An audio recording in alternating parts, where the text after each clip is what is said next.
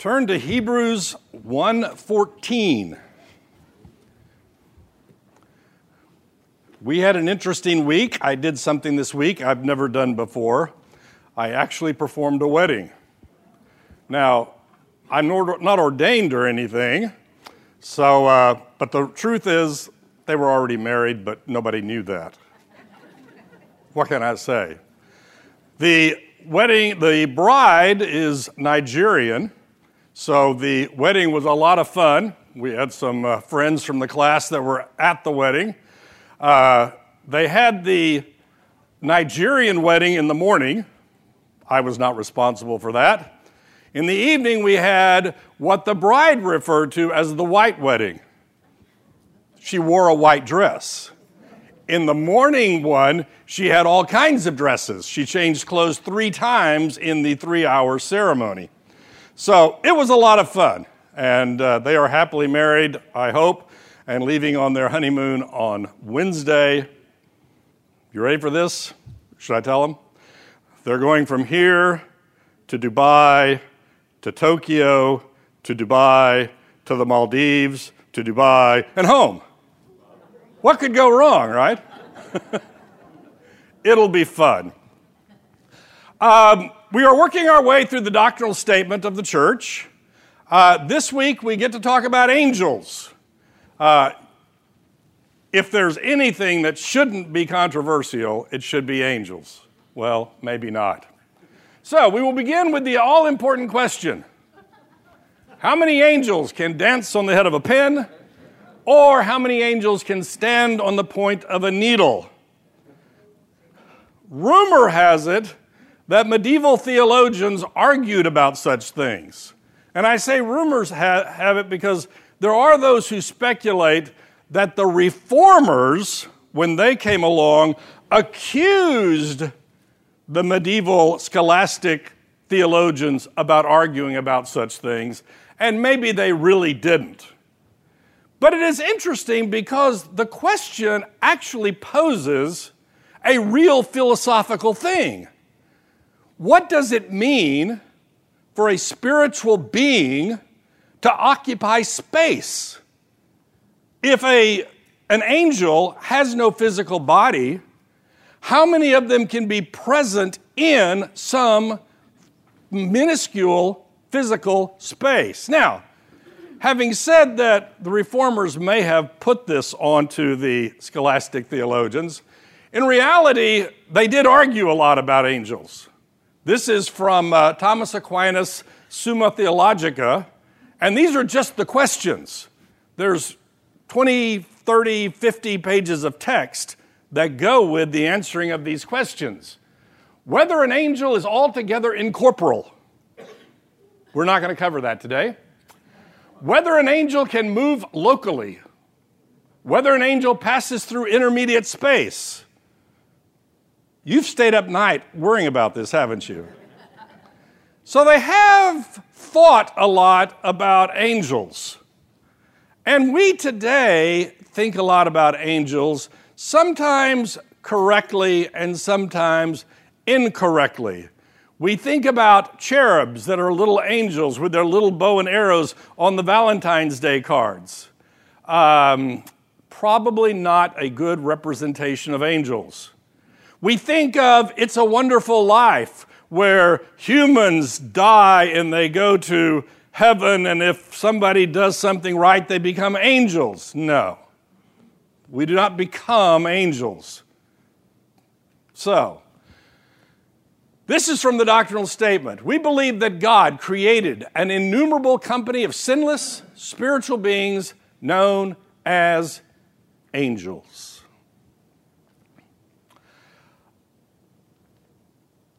A few important words in here. The first important word is created. Because we're going to talk in a moment, in fact, most of today's lesson is about one particular angel who rebelled against God, and we know him today as Satan. And there are those who believe, for some reason or another, that in the grand scheme of the universe, there's God and there are, is Satan. And they are somehow at the same level of power and strength, and all of life is a struggle between God and Satan. That is, if you really want to know, a Persian religion called Zoroastrianism. That there is a God good, there's a God bad, and all of history is a struggle between the two. And I actually tell my world history class, because we do talk about Zoroastrianism, that this actually does make sense because that is somewhat how we perceive the world. There's good, there's bad, and it's fighting each other all the time. But in biblical thought, Satan is not, not, not co equal with God. Satan is a created being. Now, that produces all kinds of interesting thought that we might get into in a moment. If I can avoid it, we won't. About if that's the case, why doesn't God just squish, squish Satan now and be done with it? Well, he is going to squish Satan at some time in the future. So, first important word created, an innumerable all that means is we have no idea how many there are. I don't know how many there are. One of the books I was reading this week um, had a long discussion about all the speculation we have about angels. And uh, some of that's okay, but some of it starts veering off into no, we don't know. The number is innumerable. We don't know. We have a reason to believe that a third of the angels left with Satan and are the demonic forces that we see in the scripture and in the world today. There are those who have speculated that, well, if everyone has a guardian angel, there has to at least be as many angels as there have been human beings ever. We'll have a discussion about guardian angels at the end of this. Company of sinless, wait a minute, Aren't half of them or a third of them bad? Yeah, but that's going to come later. You remember, in the beginning, God created. First day, He created this, second, third, fourth, fifth, sixth, and it created, and He looked at everything He made on earth and in heaven and said, It is good. It is very good. God did not create demons, he created angels who fell. Spiritual beings. Next week, we're going to talk about, well, us, humanity. And we talk about us, humanity, as being spiritual and physical, and a combination of the two. It is what C.S. Lewis refers to as amphibians. We live in both worlds. God, we know, is a spiritual being. He occupies, I mean, he doesn't have a body, contrary to what your Mormon friends might say. So, God is a spiritual being. In medieval theology, they had this idea of this great chain of being. There was God, pure spirit. There is angels, created spirits. There is man, which is spirit and physical. There's animals who have life in them of some sort. There are plants who are obviously alive, and then there's rocks. And there's this chain of being, and angels are spiritual beings. Now, in the scripture, we see angels appearing as, well, human beings. And we know that is an appearance, so that we as human beings can actually see them. But angels are spiritual beings, and they are, as it says, known as angels. Now, at this point, I told you, I am never ever going to disagree with the doctrinal statement of the church. I do think they have this out of order, though. I would have talked about good angels, and then I would have talked about, talked about the fallen angels. But it doesn't do that. So we're going to talk about the fallen angels first. Okay? that one, Lucifer, son of the morning, the highest in rank, sinned through pride, thereby becoming Satan.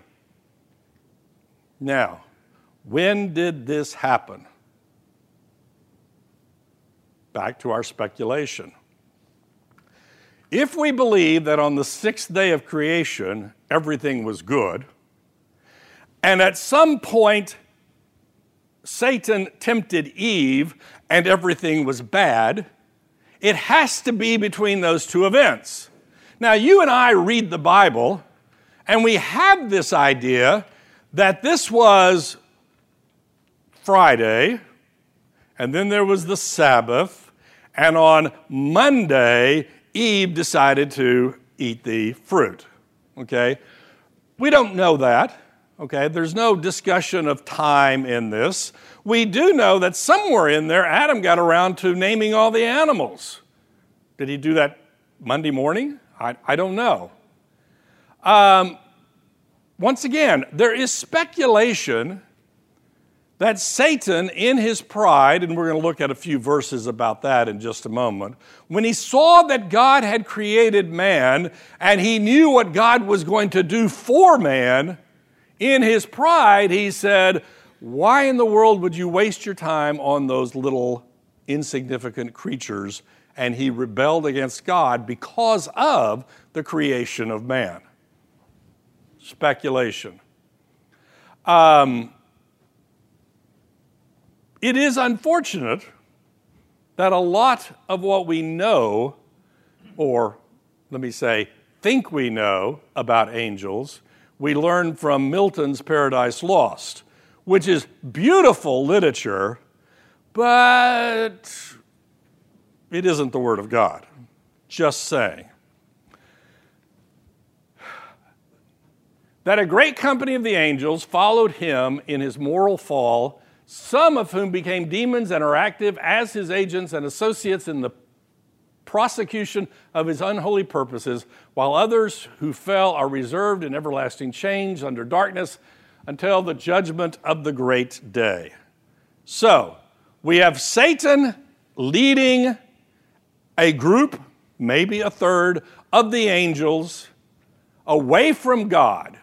Now, I know what you're asking because it's one of the great questions. I can sit here and speculate why did Eve sin? Well, Eve sinned because she was tempted. Why did Satan fall? Who tempted Satan? Well, we know, because I'm going to show you in verses in just a moment, it was his pride. But still, some, no, there was no tempter. There was just Satan. Let's look at some verses. We just quoted this one How you have fallen from heaven. Oh, this is Isaiah 14, 12 to 14. Um, you have been cast down to the earth, you who once were laid low, who laid low the nations. You said in your heart, I will ascend to heaven, I will raise my throne above the stars of God, I will sit enthroned on the Mount of Assembly, on the utmost heights of the sacred mountain, I will ascend above the tops of the clouds. I will make myself like the Most High. The sin of Satan is the sin of pride. What did he tell Eve in the garden? Did God really say you would die? No. You eat the fruit and you will be like gods. Because that was Satan's sin. I will make myself like the Most High. Yes, sir. So um, the angels that fell, um, did they have free will or were they ordained to fall? Oh, gosh. I don't want to tell you the question. the question was do, Did the angels have free will or were they predestined to fall? Okay? We're, we're going to talk about predestination with regard to humans in as fast a way as I can in a couple of lessons. Okay? I've had whole lessons about it. Uh, I would say they chose. Now, did their choice accomplish God's purpose? Yes. Did their choice accomplishing God's purpose mean that God chose them to do it? That's the argument. I would say they chose within the context of God's purpose. And that's why we have difficulty with the whole doctrine of predestination, is because I, in my abilities, choose certain things. But I also know that God uses the best example in the scripture, Judas, to accomplish God's purpose. Yet God was not responsible for Judas making that choice. He used it, but he didn't cause it. And I would say the same thing would apply to angels. Once again, it is a hard question because I know why Eve sinned because she was tempted. What tempted? Who tempted? Was there a flaw in Satan's makeup, his creation, that caused him in his pride to say, I am going to be like God? And the answer is that's why the medieval theologians argued about it so much. So I didn't really answer your question on purpose. but you see the problem, right? And I'm, I'm totally acknowledging the problem. The question is did Satan choose? And the answer is yes. The question that you want to know is could he have chosen otherwise? And that's a hard question. The next question that you're not asking is do angels today have the uh, ability to choose? There is some inference in the scripture that the ones who are in heaven are going to be in heaven, and the ones who are, there is no salvation plan for saving fallen angels, nor is there any discussion about other angels following after Satan and leaving. So it's like they've been locked in to the state that they're in. That's the, now, all of that comes from the fact you do know, right, that the scripture doesn't tell us everything we would like to know about God, creation, humanity, etc., etc. It tells us what we need to know to serve God, to be obedient to God, and to accomplish God's purposes in our life. What do we need to know about angels? Well, we need to know that they minister to us. We need to know that some of them fell. We need to know that Satan is alive and well and doing his thing. But if there's a salvation plan for angels, it certainly has not been revealed to us. Nor should it. Otherwise, the medieval theologians wouldn't have something to discuss. The key is I will make myself like the Most High. Um, in Milton's Paradise Lost, Satan has this famous line better to rule in hell than to serve in heaven. That is pride. Now, as people have complained about Milton's Paradise Lost, Satan does have all the good lines in the play, in the book. The word of the Lord came to me, Ezekiel 28 11 to 19. You were the model of perfection. He is talking about Satan. You were the model of perfection, full of wisdom and perfect in beauty. You were in Eden, the garden of God. You were appointed as a guardian cherub. For so I ordained you. You were blameless in your ways from the day you were created till wickedness was found in you.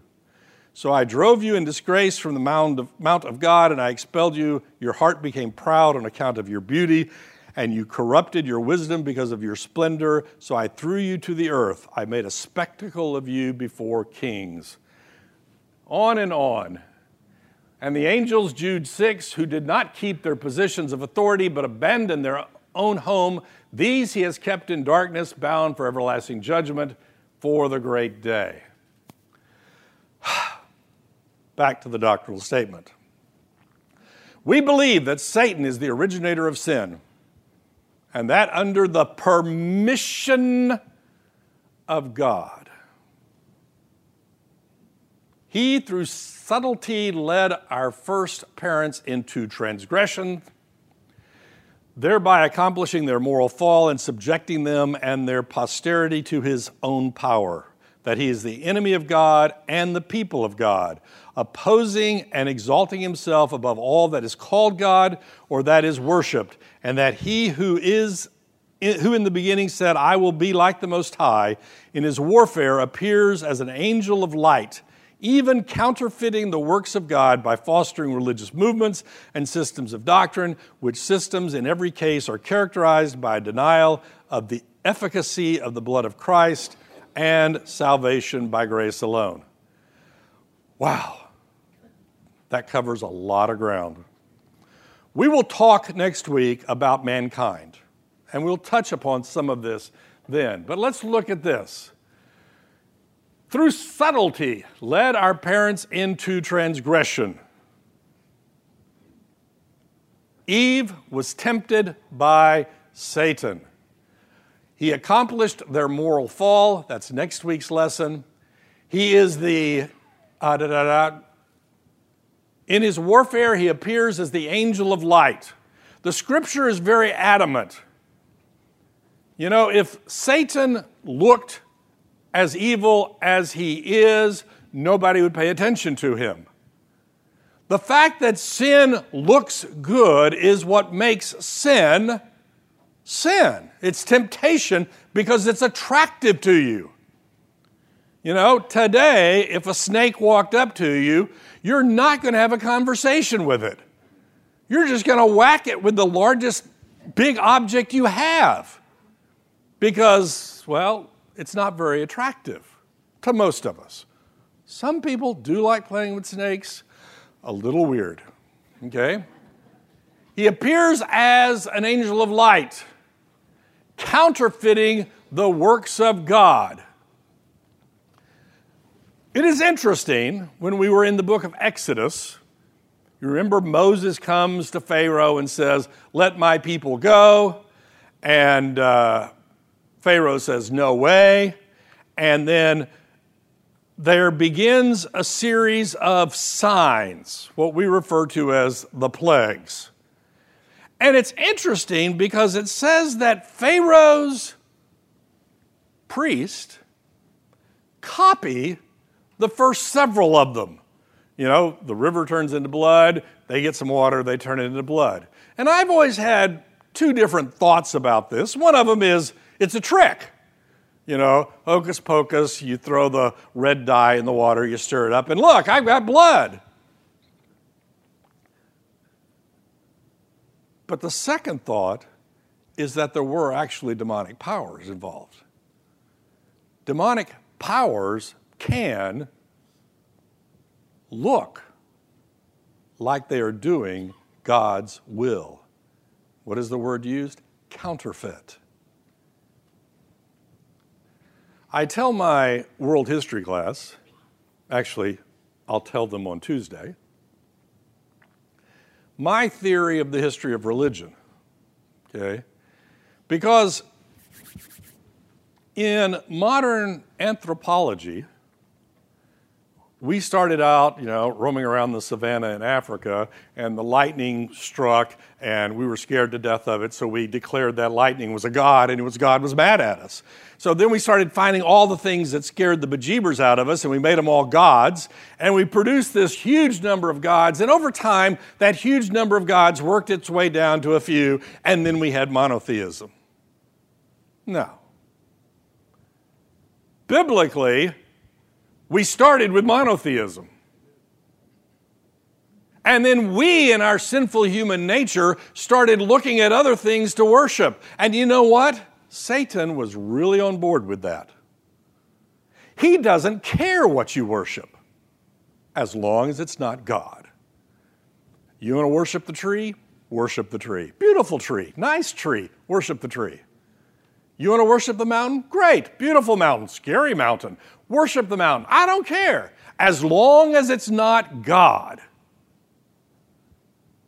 I would contend that these false religions are being encouraged, created, spread by our sinful understanding of who God is and a little nudging by Satan.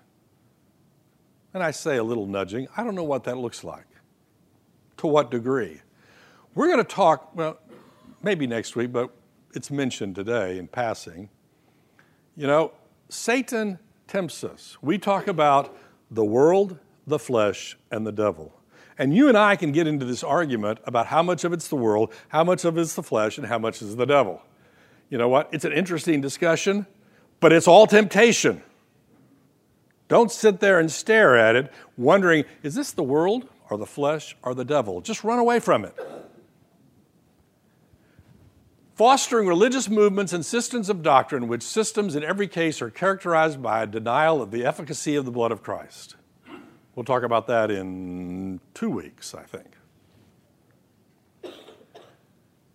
Therefore, just as sin entered the world through one man and death through sin, and in this way death came to all men because all sinned.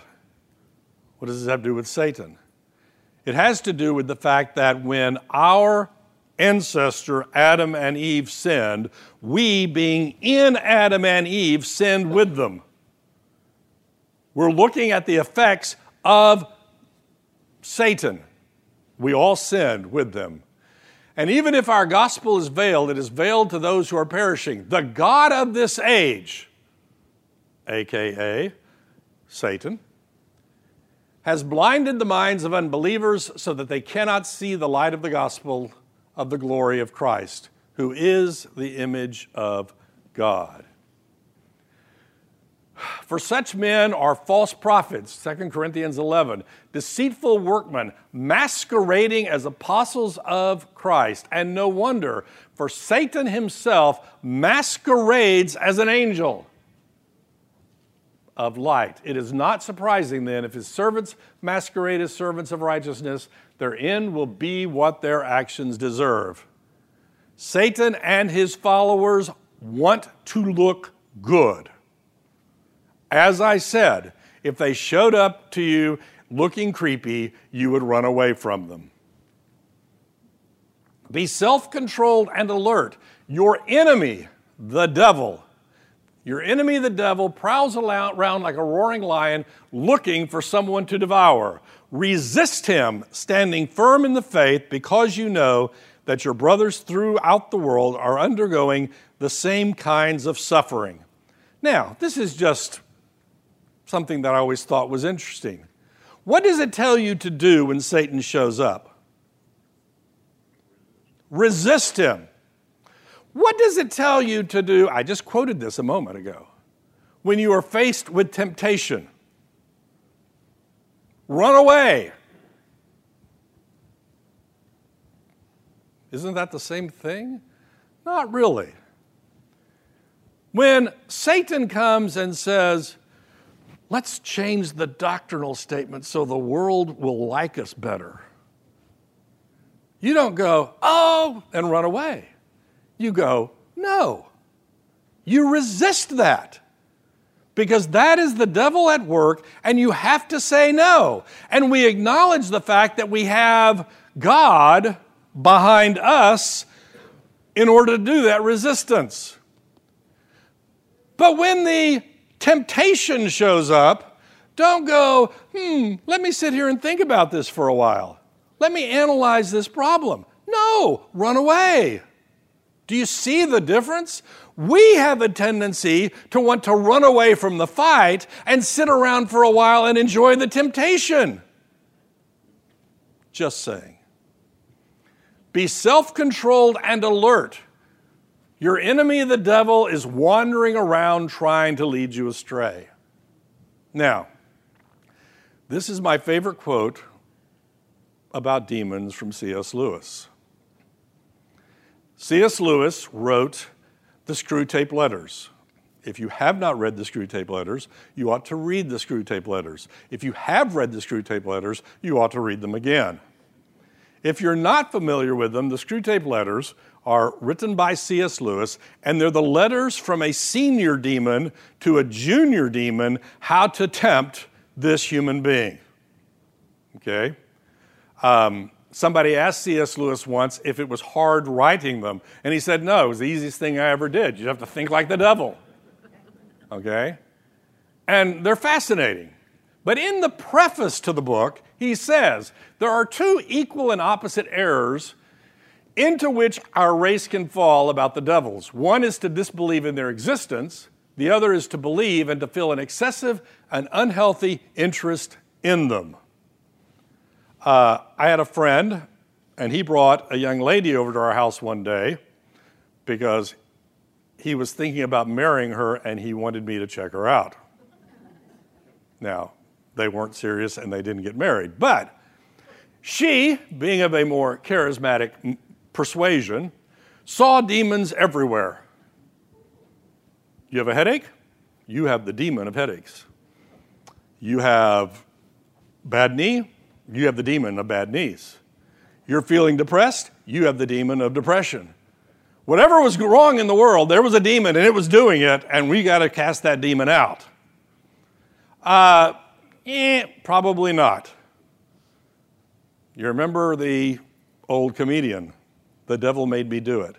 Well, you know, sometimes I just do it for the fun of it. I don't even need the devil pushing me over the cliff. So, the modern tendency is to pretend that there are no demonic forces at all. That is the modern tendency because we live in a materialistic world. If it's not matter, it doesn't exist. But the opposite tendency is to give them too much power. To think that somehow the demons are beyond God's control. They're not beyond God's control, they are under God's control. Now, we know that God has given Satan certain power in this world that we live in right now. That is the power to, well, tempt us. And back to the discussion a while ago. Why does he do that? And this is one of the great philosophical issues that people discuss all the time. It is known as the problem of evil. Why does God allow evil to even exist in the world? The most common response to it has to do with the doctrine of free will. God wants us to be the type of creature who chooses to follow God, who chooses to do that which is right. We'll get into predestination, and all that stuff later, like 2092. Um, but you know, if I build a robot and I program that robot to love me, is that robot really loving me? Well, I could be desperate for affection and may fall for it. But the outsider would look at that and go, that's a little weird. What God wants is for us to choose to follow Him. And if we're going to choose to follow Him, there has to be a choice. There has to be a choice. And that choice is good or that choice is evil. And you know what? We, being in Adam, being born with a sin nature, tend to follow um, after evil. And you know what? That evil has consequences. And that's why we have evil in the world.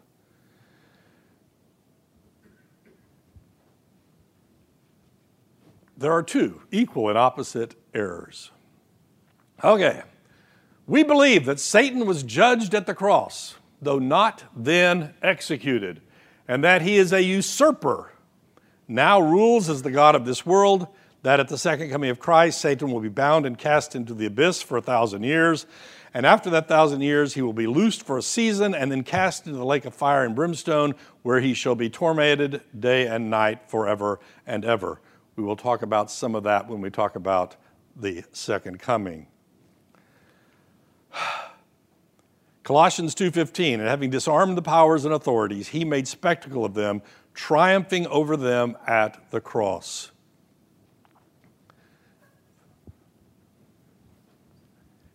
In the garden of Eden when Adam and Eve sinned and God shows up and says, "Adam, what did you do?"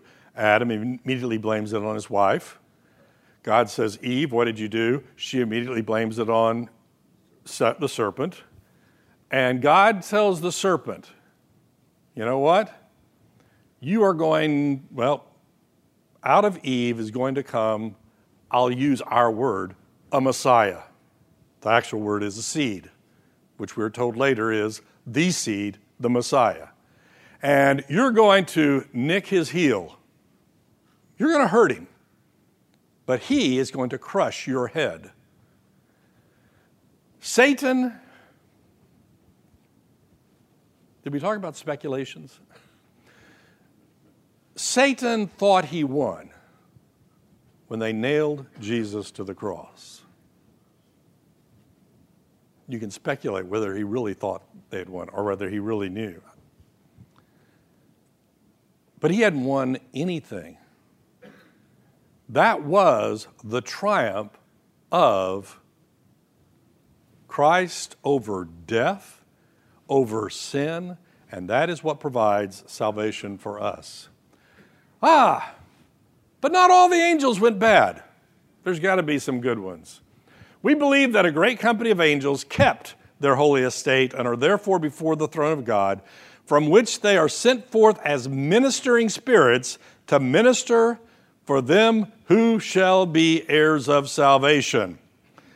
I did tell you, right, to turn to Hebrews 1:14. Are they not all not all ministering spirits sent out to serve for the sake of those who are to inherit salvation. Talking about angels. There it is. So, what do angels do? They minister to God's people. We're going to go on and read another sentence in just a moment, and you probably don't even know it. Remember that verse? Be careful to show hospitality because you might be showing hospitality to angels and not know it. My contention there's a big discussion, right? We have very clear evidences in the scripture of angelic beings showing up in human forms to do things. Do we have that happening today? The answer is probably yes, and you wouldn't know it if it did. You just wouldn't.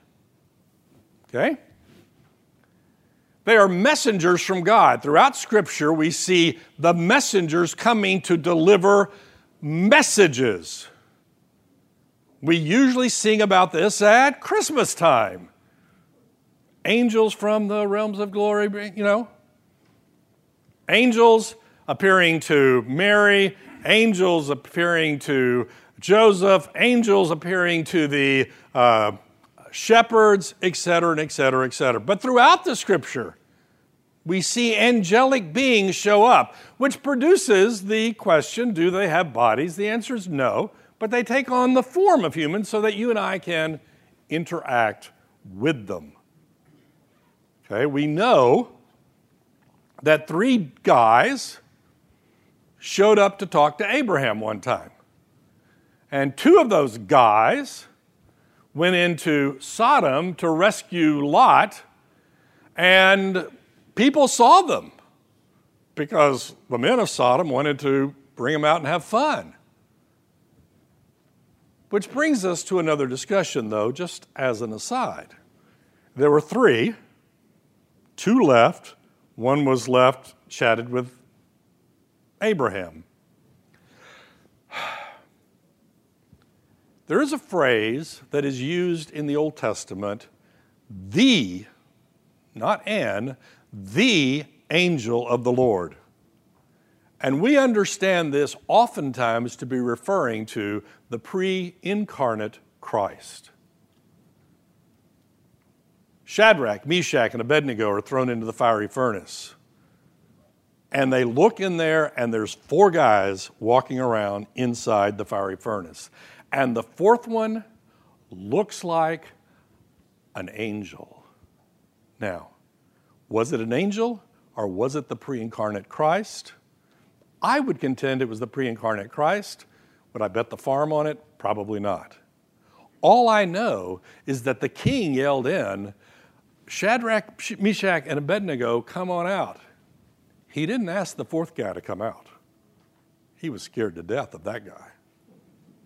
Just saying. So, angels appear as messengers delivering the word of God to the people. But here is probably the most important thing that we oftentimes forget about. Read the book of Revelation. The angels are sitting around the throne of God continually worshiping God. Now, I'm not going to ask for a show of hands because you would either lie to me or you'd be embarrassed. How many of you think that's a good thing to be doing? Well, if you don't think it's a good thing to do, be doing, if you think it's really boring, then you've got a problem. Because what are we going to be doing when we get to heaven?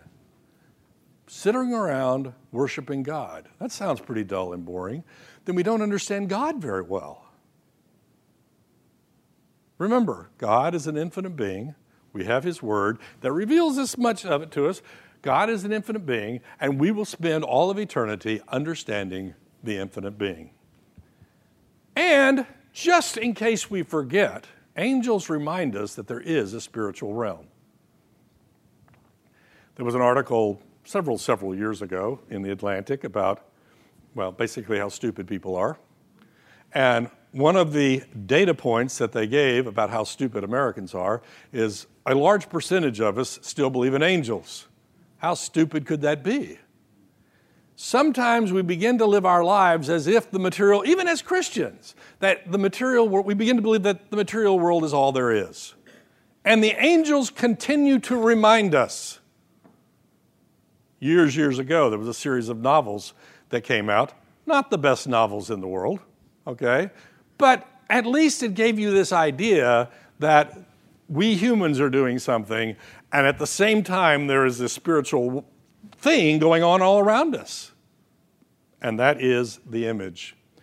Um, we believe that man was made lower than the angels, and that in his incarnation, Christ took for a little time this lower place, that he might lift the believer to his own sphere above the angels. We'll talk about mankind next week. But there are two passages Hebrews, what is man that you are mindful of him? You have made him a little lower than the angels. But then in 1 Corinthians, we are told, why do you take your church disputes to the civil authorities? Don't you know that you are going to judge angels? And you can't even judge disputes among the brothers? Uh, all Orthodox Christians are in agreement concerning the existence and purpose of angels. Many contemporary groups question whether or not Satan is real. I mean, they like the good angels, they don't like the bad angels. Satan is just our excuse of bad public policy or something. I don't know. Many other religions recognize the existence of angels. In fact, bunches of them do. You go start reading, you know, Jewish mythology, and it's bizarre. Anyway, what about guardian angels? There are two passages that we usually look at when we talk about guardian angels. For he will command his angels concerning you to guard you in all your ways. And the one about children having uh, angels watching out for them. Now, we like the idea of guardian angels. And once again, let's not speculate too much. But really, all this is saying is this group called angels is helping this group called people. Now, whether you have an angel assigned to you, eh, could be true. I would love for it to be true, but we don't know. Okay? Conclusion We believe that angels are created beings. We believe that Satan is an angel who, in his pride, desired to be like God. If you leave with nothing else, Satan is not God's equal. On any given Tuesday, God could squish Satan any way he wanted to. Angels minister on our behalf, usually without our knowledge. And lest we forget, we are engaged in a spiritual battle. There is more to this than just the material world. And as I said, we are good 21st century Americans. If I can't see it, it doesn't exist. If I can't kick it, it's not real.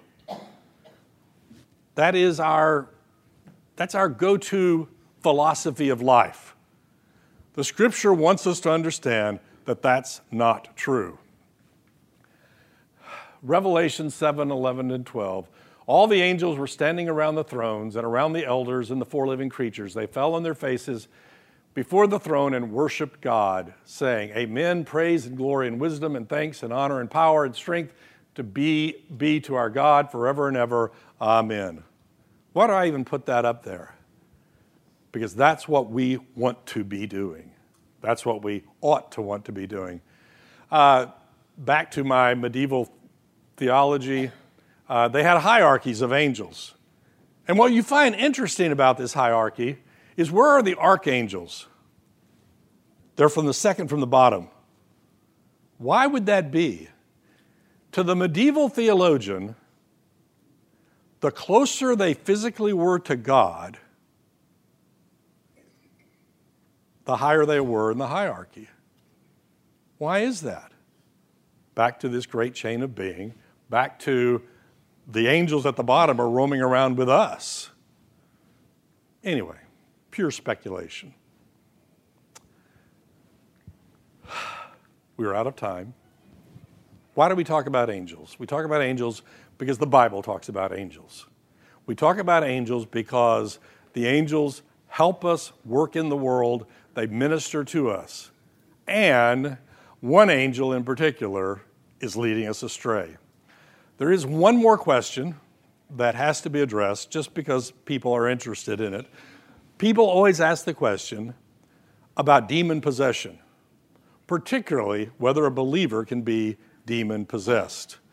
I actually liked what one uh, theologian said in his uh, systematic theology book. He said, I don't even like the word demon possession because it carries with it this idea that you're a puppet and you're just being manipulated by someone else.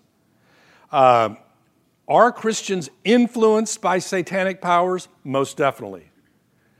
Can they, through saying yes to those demonic powers, continue to do bad things? Yes, they can. Are we ever outside the power and control of God? No. No. So, um, there are people described in the scripture who are demon possessed. That means they appear to be totally under the control. And we know that Jesus shows up and says, Enough of this foolishness. We also know that unlike the Pharisees, the demons knew who Jesus was. Just an observation.